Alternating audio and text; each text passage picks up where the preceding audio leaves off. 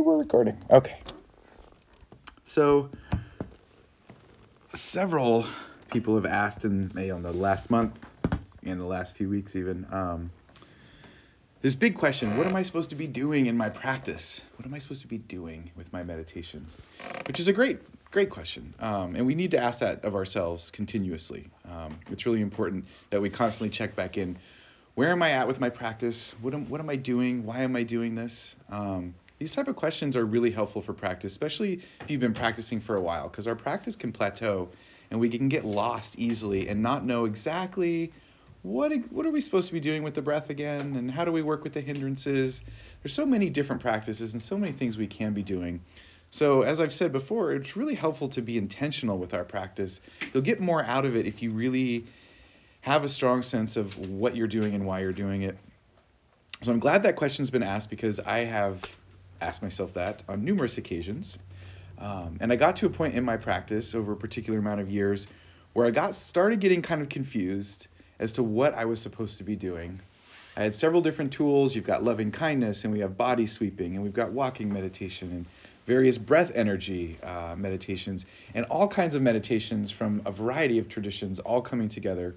Um, so, the big question is how do we integrate all this information and create a coherent path for ourselves to walk? How do we make our practice really sensible so we know what we're doing and, and where we're going? And it's not easy to do, it's not easy to come up with that uh, coherence in practice. So I'm hoping today to talk a little bit more, but from a different perspective on views and how the views of our practice determine what we're doing moment to moment. And then over the next few weeks, probably the next few months actually, We'll break down insight meditation and Vipassana practice into all of its component parts, and we'll talk about how to practice with all of the different pieces, because there's lots of pieces. And I remember on the first day that we had Wednesday Wake Up, I said that one of my commitments was to break down Vipassana for everybody so that you can really see all the details and all of the tools and techniques so you can start getting familiar with all the different things you can be doing and how to use them. So, this is that beginning now that we've spent gotten to a little bit groove here and talked about intention and view and the goal of the path, we're going to start doing actual actual vipassana practice. Um, so in order to do that, we're going to talk about the factors of awakening. Um, but I wanted to talk about view a little bit in light of what we've talked about over the last few weeks, um, and give you a perspective on the practice. Part of what determines how you practice is going to be personal. So, part of what determines what you do day to day or month to month is going to depend on what you want to get out of the practice. Some people come to meditation for stress reduction, or they want to sleep better, or they're having headaches, or there's chronic pain. Some people come for medical reasons. They want to lower blood pressure, or they just want better well being. So that's a, a, certain intention for the practice. So if that's an intention, then you would practice certain things with certain duration and a certain amount of time and certain frequency. Some people practice because they want psychological healing. They want something that's going to help with relationships, um, that's going to help with depression, anxiety, uh, maybe some trauma, um, maybe just some emotional stress that's going on in life. Some people come because they want something what they what we might call spiritual. Some people might come for some insight into the, their nature, into the sense of who am I? Why am I here? What am I doing? What is this human thing, this merry-go-round or Ferris wheel or whatever you want to call it, that oftentimes seem to go around in circles. What is this, and how can I live in a particular way where I feel uh, more alive, more connected, more joyful, more compassionate? So there's all these different intentions. You have 20 people in a room, everybody has a different attitudinal orientation to why they're practicing, why they came to meditation, and what they're doing. So it's important to remember that your meditation will always be personalized.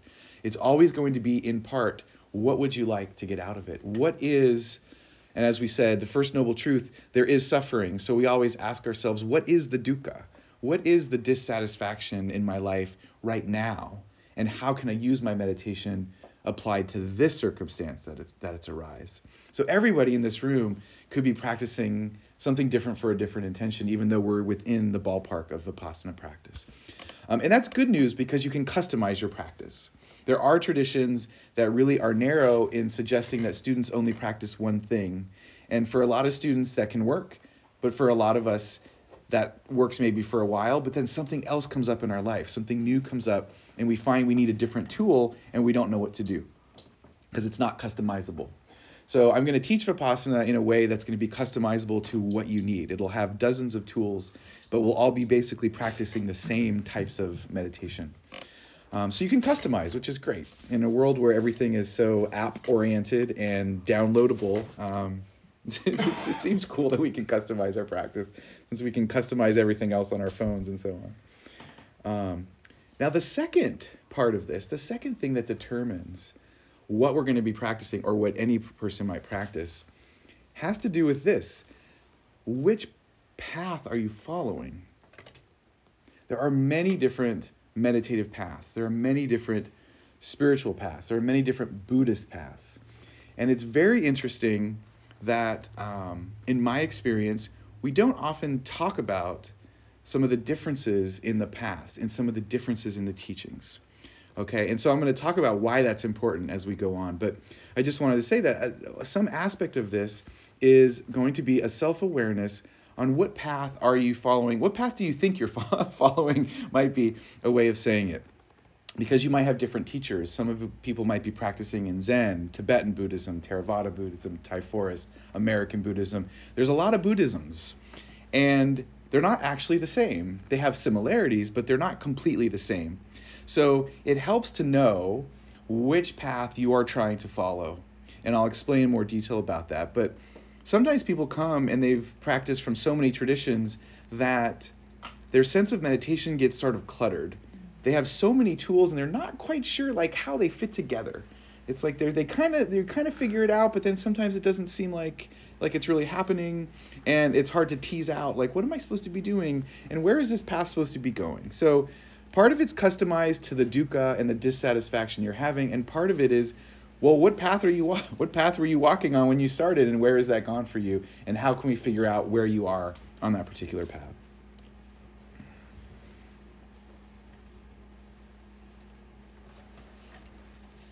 I want to give just a very quick crash course in some of the differences um, in traditions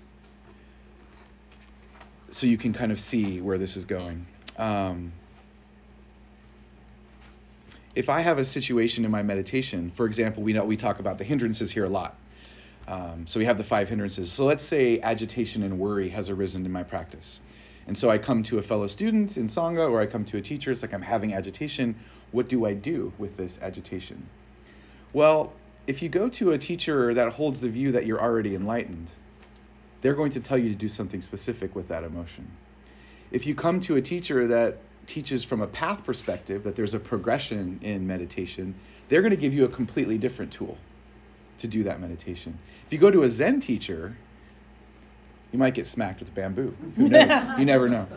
Um, so the teachers are going to approach your hindrance or whatever is happening in the meditation based on the path that they are walking, and they're presuming that you're walking with them. So you're going to get a different answer for the different meditation experience that you're having the when you look at the history of Buddhism and the Dharma, um, we don't know what the Buddha taught, is really what it comes down to. The Buddha taught, had his awakening. He studied the traditions of the time. That's what we. That's the story. That's what the history says. That he studied all kinds of different traditions. There were a thousand years of spiritual practices before the Buddha came around. Non-dual traditions were around before the Buddha. Yoga was alive and well at the time of the Buddha. So things were already going on. He wasn't he didn't just like come onto the scene and was like, "Oh, meditation." Meditation was going on in all kinds of different ways, all kinds of different forms.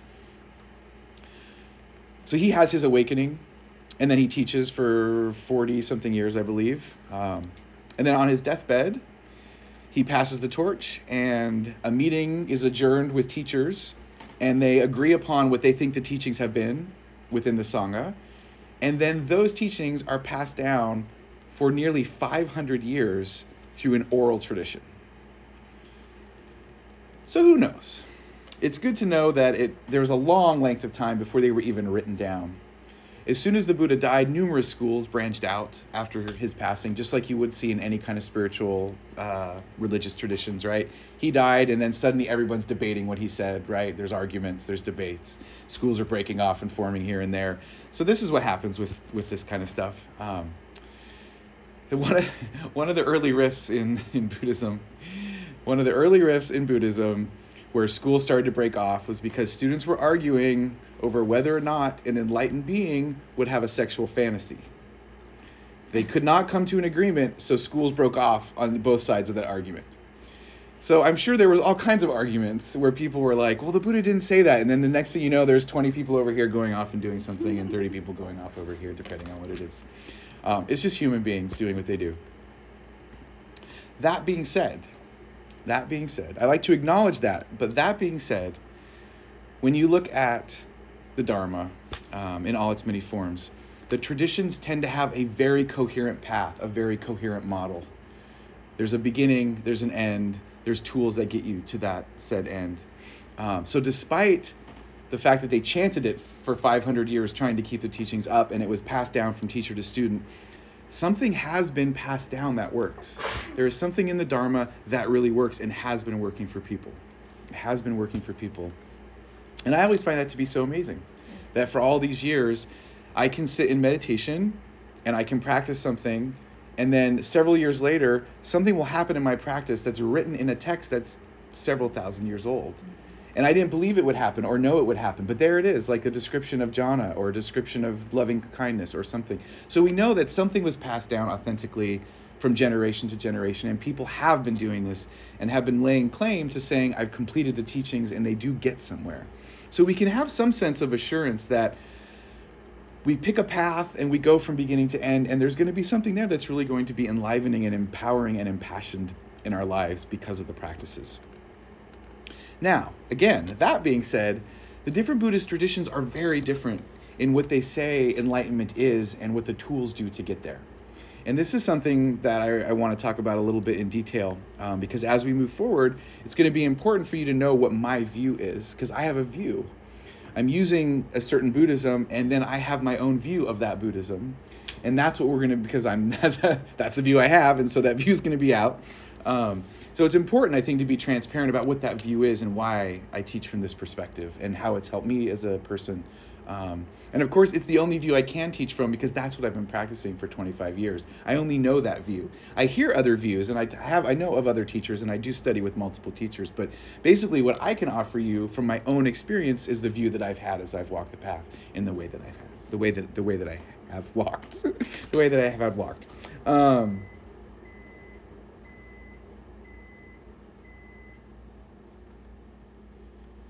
see one other thing about that. Uh, I wanted to just talk about the um, the fusion and the merging of things with Dharma. So, if you look at the big schools of Buddhism, all of the big schools of Buddhism have infused into their Dharma something from the culture that was already there, some type of spiritual practice, some type of mysticism or meditation practice that was already there at the time. So when you look at all the different things, when you look at Tibetan Buddhism, Tibetan Buddhism is a fusion of some traditional Buddhist ideas and the mystical Bon tradition that was there at the time. It's a very shamanistic tradition. When you look at uh, Zen, Zen is definitely a combination of some Buddhist ideas with samurai ideas and the nature mysticism of Japan. So there's all kinds of things in there. American Buddhism American Buddhism is like a stew. American Buddhism has stuff from all the other Buddhisms, and it's a heavy dose of Western psychotherapy, overlay of Christianity, uh, New Age culture significantly. Um, there's one other thing in there that I wanted to. What else was in there? Oh, non dual teachings, which were previous to the Buddha. So you've got six or seven different types of meditative and things that are infused in what we call American Buddhism. So there's nothing pure out here. It's just fusions of things, right? It's just fusions of things. And I like to I, I like that to be uh, oh anyway, I'm not gonna go there. Okay, so my next thing I wanted to say. So we've got these fusions. I'm trained in Theravada Buddhism, but I grew up in an American Buddhist environment. So, what that means is a lot of what I teach is traditional Buddhist ideas. And these traditional Buddhist ideas come from the Pali Canon or the Pali Suttas. And um, I like that model because for me, it's the clearest, most concise, and most practical experience of the Dharma that I've had personally.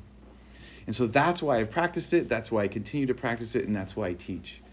Oftentimes, I think, this is just a guess, but this is my sense, as I've taught over the last six or seven years, when students come to me and say, Oh, I really like this thing that you do here, or I really like the way you explain this, those things 99% of the time are the traditional teachings. When people say, "Oh, I've never heard that before," it's it's 99% of the time it's the Theravada traditional teachings, uh, because we don't have a lot of the Theravada traditional teachings, often in American Buddhism. So my teaching has a, a strong traditional Theravada slant to it, even though I am an American Buddhist teacher, because that's where I grew up in the Dharma. But I find more and more that students really like some of the clarity that comes from the Eightfold Path and the enlightenment factors and the hindrance model and explaining all the details of that practice. Um, so that's where I come from because that's what I practice. And I've done a little bit of Zen and I started in non dual teachings and had a year of non-dual training with my teacher training and so i've got a bunch of other stuff um, in experience and then as a therapist and mindfulness-based therapy and so on. But my teachings are mostly ancient buddhism also called tradition of the elders or theravada buddhism. So I, I teach mostly from the oldest text that we have and i try to keep it as consistent to that as possible because in my experience my path tends to feel coherent when all the pieces line up. I see the path as a puzzle and when you can understand how all of the pieces fit together, my personal experience is the meditation feels really supportive and sustaining in my life. It becomes very practical, and I understand why I'm practicing the way I'm practicing. And the unfolding of the insights seem to go exactly as it is written. It's just like, oh, there's that, that's in there. Oh, there's this other thing. Oh, look, that's in here too. And it just unfolds in a particular way. Um, so, one of my commitments is to put that together I've got it as a student, but as a teacher, my commitment is to kind of put it together so you guys can see that clarity that I've come to really cherish um, in the traditional teachings of the Dharma. And again, we're sitting in an American Buddhist soup, so all of my teachings are an amalgamation, of course, of this as well. Um, so I just want to put that out there.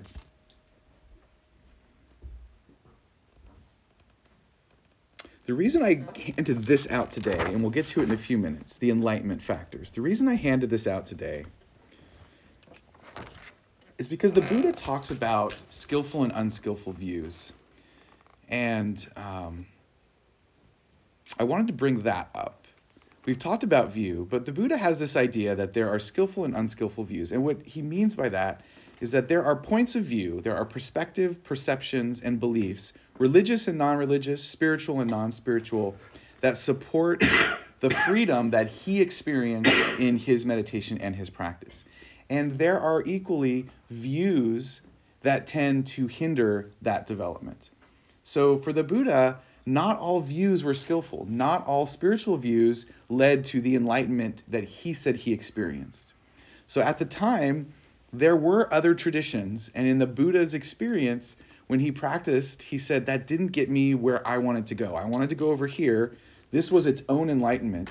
There were multiple times in the Buddhist history where the Buddha practiced in a tradition, completed the practice, and was asked to be a teacher in the tradition. And the Buddha said, This is not what I'm seeking. This completion of the path did not work the way I wanted it to work. I'm still searching for something that was not given to me when I completed the path. So at the time of the Buddha, he was still looking for something. And when he did his awakening, he created his path. So there are significant differences, and I wanted to talk about this fallacy that happens sometimes, and it's something that we're oftentimes discouraged from talking about. So I wanted to bring it up and talk about it openly. So there is this phrase that I, I often hear uh, in spiritual communities, and it says something like this All spiritual teachings or all religions teach the same thing. It's a very common phrase. All spiritual traditions teach the same thing. All religions are teaching the same thing. Maybe. I'd like to give a different perspective on this on this idea and t- explain to you where this idea sort of comes from. There's this so there's idea. It's it's all the same. All the teachings are the same. All spiritual traditions are the same. if you were to write out on a board with headings all the different religious traditions, all the different spiritual traditions, and then list the tools and the practices and the different beliefs, if you were to do that and then cross off all the differences, all the differences, you could look at that and say, oh, look, they're teaching all the same thing. If you take out all the differences, what you're left with is all the same. There is similarities across all traditions. The reason I'm saying that is if you list everything out and then cross off all the similarities, then what you have is like, oh my gosh, spiritual traditions are really different. Over here, there's a belief in this deity that does this thing, and then there's this prayer that does this other thing. And over here, we're mindful of breathing, and there's this. So if you look at spiritual traditions, yes, there are similarities across all spiritual traditions and all religions, and there are differences amongst them as well. So the reason I'm bringing that up is the analogy here has to do with how we decide what we're going to practice and how we're going to practice. So when we look at the traditions, for example, let's take Christianity, for example. So, in most cases, Christianity has a significant belief around Jesus as the Son of God and Savior. Now, Christianity also talks a lot about compassion and equanimity and a lot of other stuff. So if I put Christianity up here and Buddhism, right, and I look at the stuff, if I cross off Jesus, oh, look, compassion's in Christianity and compassion's in Buddhism. Oh, they're the same. But if you go to someone who's a Christian who is practicing, who is has a sense of being saved by a personal relationship with Jesus, that's not the same. That's not the same experience. It's not the same practice. And so I want to bring that out into the dialogue because it's really important that we honor the differences as well as the similarities. Because oftentimes we think, here's where the, the crux of it is we presume the sameness is the truthfulness. That when we lay out the religions, that when we look at the things that are the same, if we just eliminate all that's different, we'll have the truth. That must be the answer. We'll just take all the differences out and then we'll have the truthfulness. And what's the same must be the truth, and what's different can be discarded. But if you're a Christian, that's not really very honoring, right? It's like you're like your religion actually is just Buddhism if you just take out the, this other part, this take out this other part of it, you're basically a Buddhist. So we got to be careful in not acknowledging that differences matter to people in their spirituality and they're not always the same. The fact that it's the same doesn't necessarily make it true. Another example is this. Uh, this is the other sort of way I've looked at it. Um, so let's say you have three game, three sports football, basketball, baseball. Okay, they're similar. They all have a, they all keep score they all have balls. There's a beginning and end to the game. There's players. There's teams. Um, whatever else. There's yeah. So anyway, so you get there. There's these similarities, right? There's these similarities to these three games, right? But are they the same? What makes baseball baseball is that it has a bat and not a soccer ball. What makes football what it is is that it has a football and an end zone and goal, whatever goalposts. I'm not a big sports person, so I don't know what's there. Those things at the end. Um, and the reason I'm saying this is just we have this idea that sameness is goodness and difference difference in spirituality is we just don't want to talk about the differences because that would be we don't talk about the differences. So just because there's sameness doesn't mean the same parts are the truthful parts. Human beings have been making the same mistakes, all kinds of mistakes over the years. So if you look at five different cultures, you can look at sameness, and all those cultures want that same aspect to be changed because they can't figure out how to decrease the violence or decrease climate change or whatever the case may be.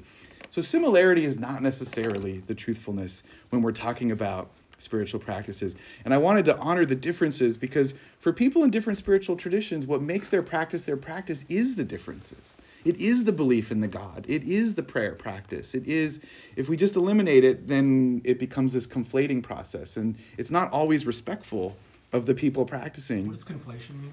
Oh, to reduce down to one, just to reduce it down uh, to one thing. Um, and yet, looking at similarities is awesome because it looks at the unique and connected humanity of people, right? It's That's a healthy perspective to say, oh my gosh, look, all of these spiritual traditions talk about love. All of them talk about this. So I'm not saying it's a bad thing.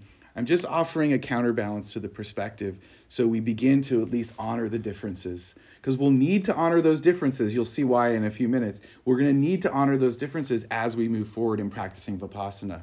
And I'll show you why. So I just want to say that in the spirit of camaraderie, in that sense of like honoring our shared humanity and spiritual traditions, but also acknowledging that things are different. And those differences oftentimes are what make things special and unique um, for people. And sometimes for people, their difference in their practice really is what's sacred to them. And so when we try to wash out the sacredness of somebody's practice.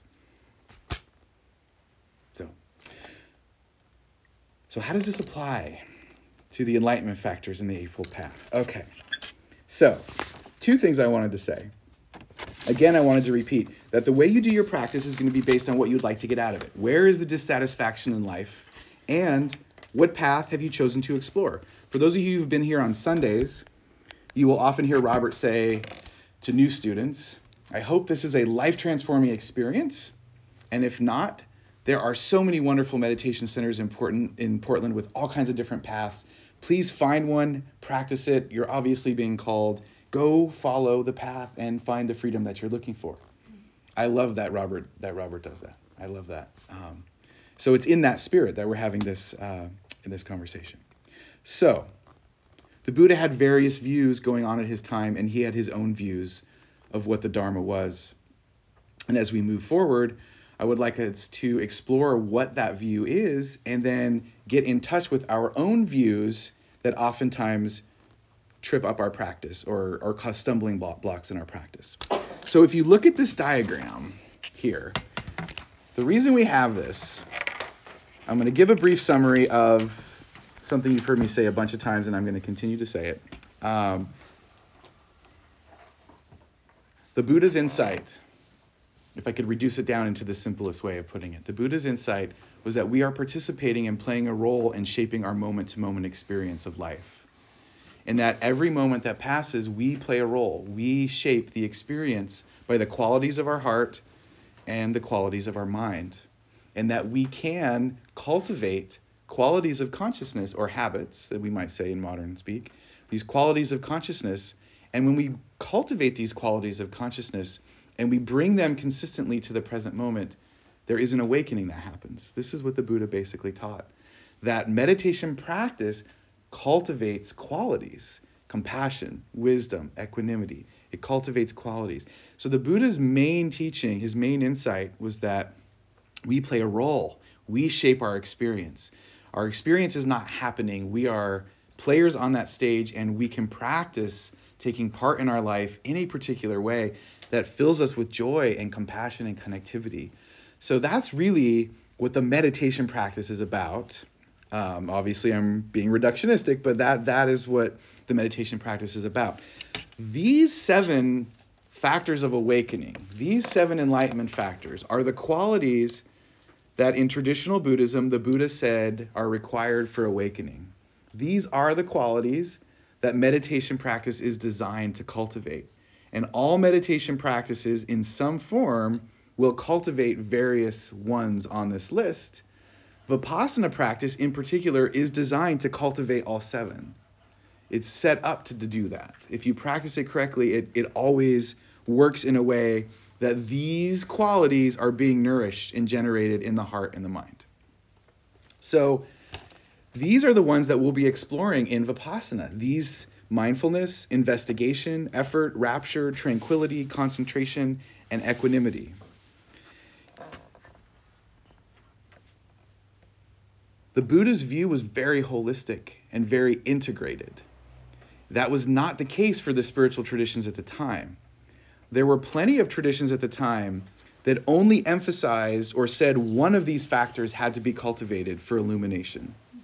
And that's important to know as we move into this because we're going to be doing all seven.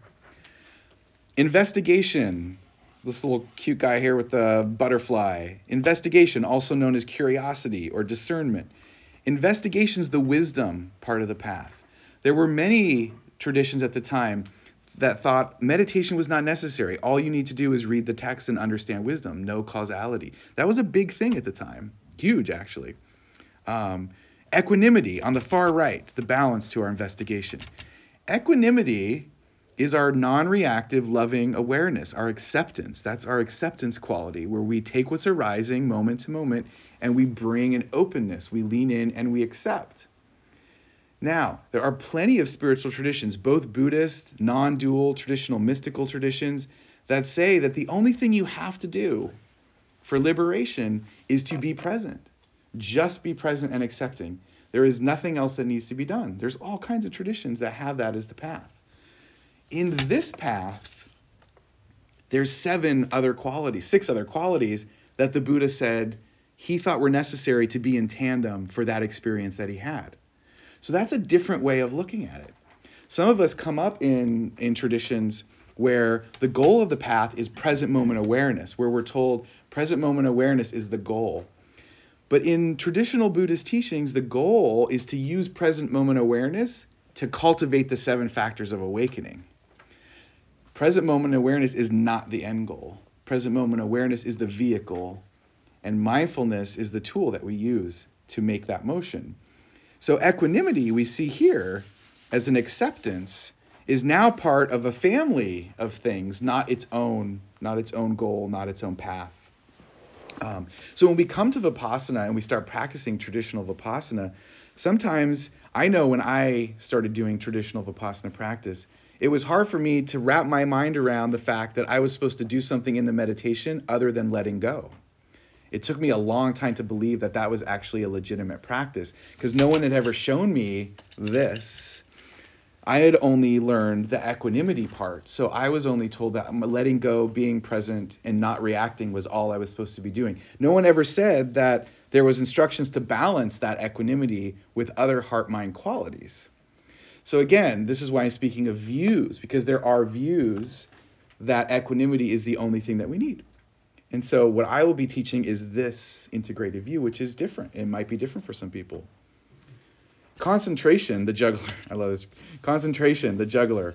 This is our jhana practice. This is our continuous mindfulness experience, right? This is our concentration. There are many views, many American Buddhist views, in fact, and some of you will, I'm going to say something, I know you've heard this before, some of you for sure. Some teachers teach that concentration is not really necessary, or that very little concentration is necessary, or that the jhanas themselves are dangerous, should be avoided, or that they're addicting, even. And yet, what you see here is a traditional Buddhist model where concentration is just hanging out with tranquility and equanimity as part of the pack as an integrated part of the program. It is an actual part of traditional Buddhist practice is concentration practices. But there are traditions that really don't like them.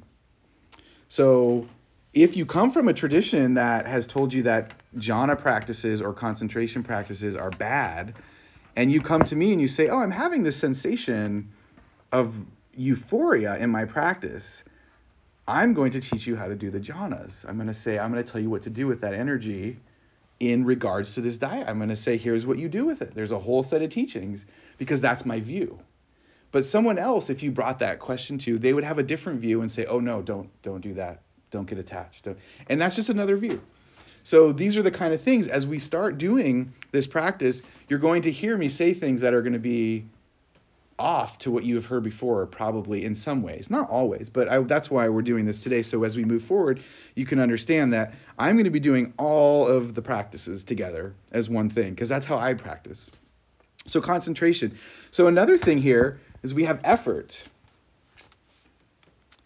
I was in gymnastics when I was a kid. I never could do a handstand very well, not let a one-handed handstand.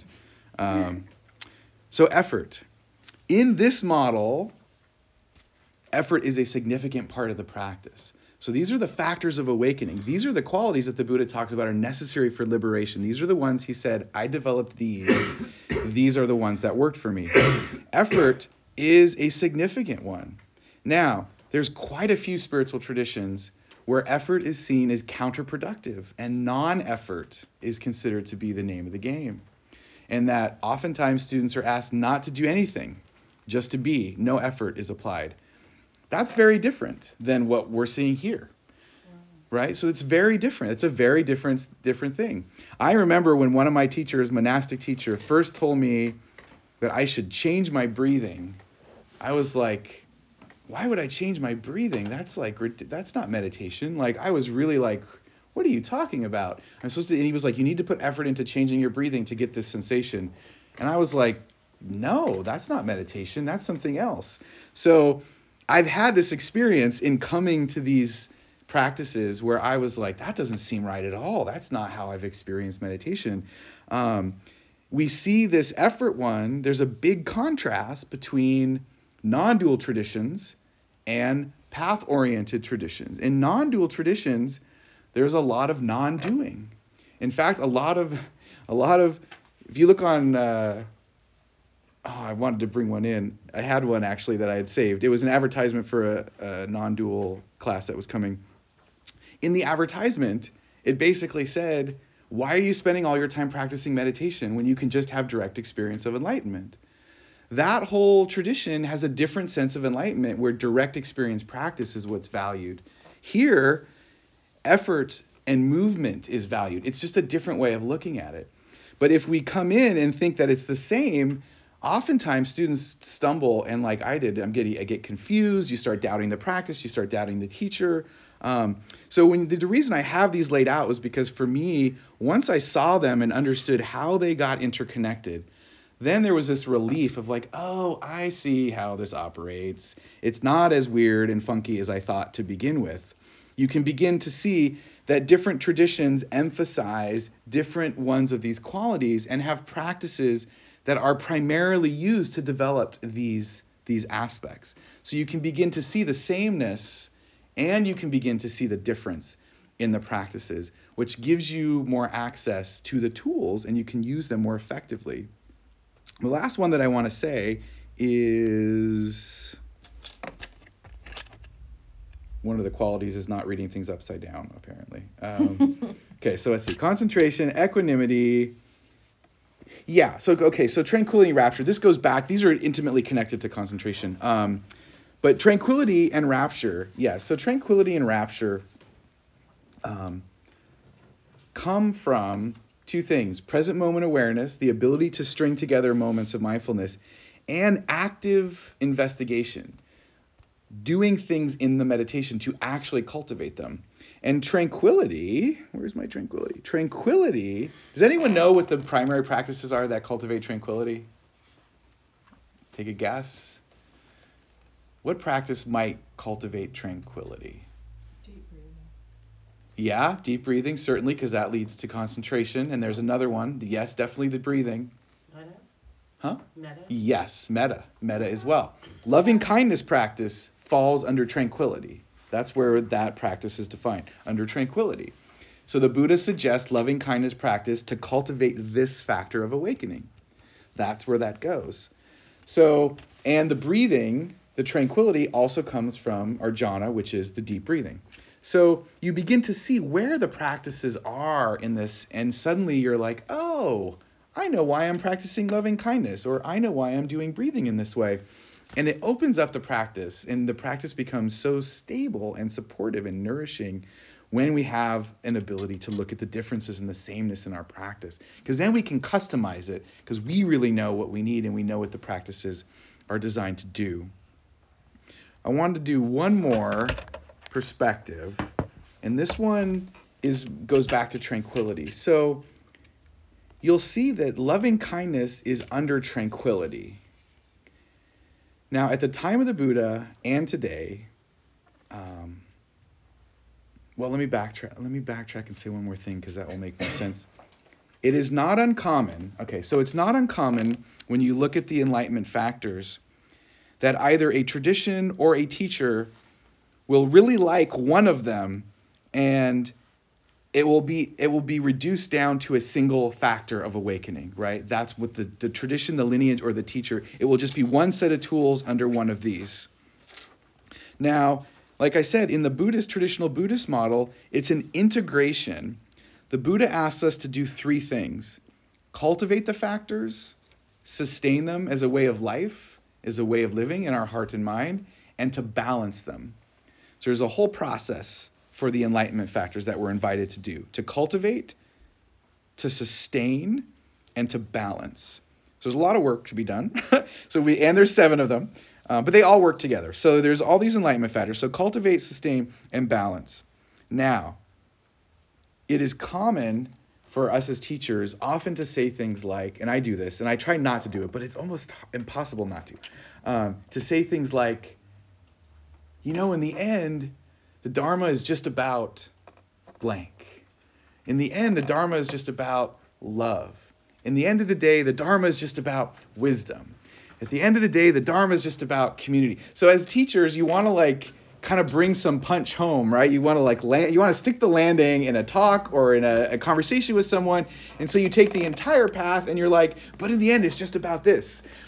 So the problem with those quotes is those quotes then become like seen as a declaration that that we can just take one of these and it's all just one of them, and we mistake the summary for an abandonment of all the other other parts of the path. And so oftentimes you'll see quotes like in Buddhist magazines where some famous teacher will have had a moment where they said, you know, in the end, the Dharma is, and then it gets mistaken for the entire path. So it's that's another reason why it's helpful to see all these. So the a common one we obviously see in the West is, in the end, it's just love, right? It's just love because it is, but it's also Sorry. it's also all seven of these combined. Love is just one set of the teachings. At the time of the Buddha, there were many, many paths that just cultivated the Brahma Viharas. The Buddha did not invent the Brahma Viharas. Loving kindness practice preceded the Buddha. So there were traditions. And what the Buddha said was loving kindness, you cannot have liberation without love. So that's wonderful, right? Because that would be weird if there wasn't any love involved. it's like, oh, there's this whole thing called awakening. Love isn't involved at all, but it's a great thing. So love obviously is involved. But the Buddha also said love without the other factors isn't necessarily going to bring awakening. He said you could be loving but not wise, wise but not loving. You could be loving but not equanimous. So he said love is limited and it has to be surrounded by these other heart mind qualities for it to blossom into the love that he often talked about, which was something more intense than the one we see there. So, this is just a way for you to look at these different same and differences that you see in your practice. We're all coming to our meditation with, from different teachers and different lineages. And I wanted to be able to move forward and be able to talk about things and allow you to see the differences and the similarities um, without it being too discombobulating as it has been for me, I know, uh, certainly. Uh, and give us a language to talk about it, a language to talk about it. Uh, I think that was the last. Let me just, okay, so let me just say one last thing. Um,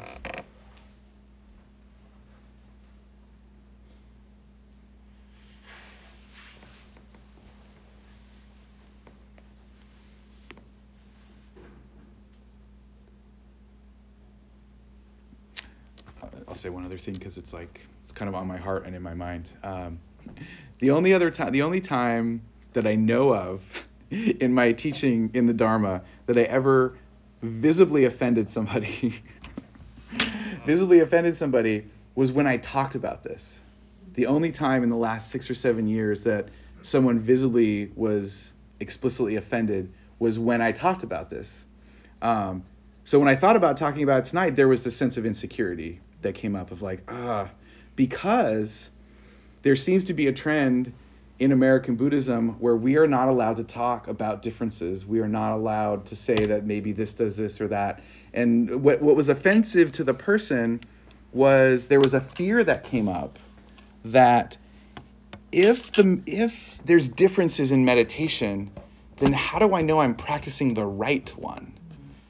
If they're not the same, then technically it could be wrong. And so when I talked to this person afterwards, what had come up was this fear where there was a safety in being able to say, everything I'm doing is equal, egalitarian, all the practice do the exact same thing, I can just do this thing. And there was a sense of safety. As soon as I said, well, maybe there's these other things, there's these other ways of doing it. There was a fear that came up. And so there was a sense of like, well, then how do I know what I'm doing? Like, what if it's wrong? What if it's not going to get me to enlightenment? So I wanted to reassure myself included, because there's plenty of times that I'm practicing and I'm thinking, oh my god this is not going to get me enlightened i don't know what this thing is but this is definitely i need to get i need a new meditation or a new something um, so that's doubt that's one of our hindrances right doubt in practice um, so what i wanted to just reassure us is that Goenka taught me that Goenka said it's best to find a path that speaks to your heart and pursue it to its end Find a path that speaks to you and go all the way. And he said, You'll get more out of your life and more out of your spiritual experience if you get into a path that feels right and feels coherent and feels worthy of your time and go as far as you can. He said, It's not about as much the right and wrong, but about what calls to you in your experience as a human. Because there's all kinds of ways of blossoming the heart and mind and all of the different traditions may have different things they call enlightenment but at the end of the day it's your life that's doing you're the one that's doing the practice. It's your path. You're not walking somebody else's path. It's your experience.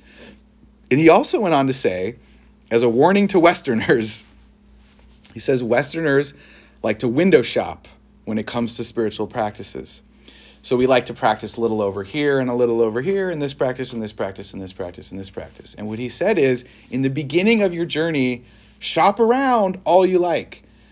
But eventually you want to find something that works for you so you can go deeper because otherwise you have six or seven techniques you're practicing but none of them are very deep they're all very shallow because you can't spend the hours in your day to really practice and what he said it's like digging for water you're out in the desert and you're panicking and you know that there's water somewhere. So you dig down a half a foot and you're like, oh, I didn't find it. Okay, I'm going over here. And you dig down for another half a foot and another half a foot. And if you had just dug down a foot and a half, you would have gotten what you were looking for. But instead, you have a bunch of superficial holes and the water is like right there underneath, and you haven't gone deep enough into your practice to experience what you want. So just remember that it's your practice and your path and your life on that path.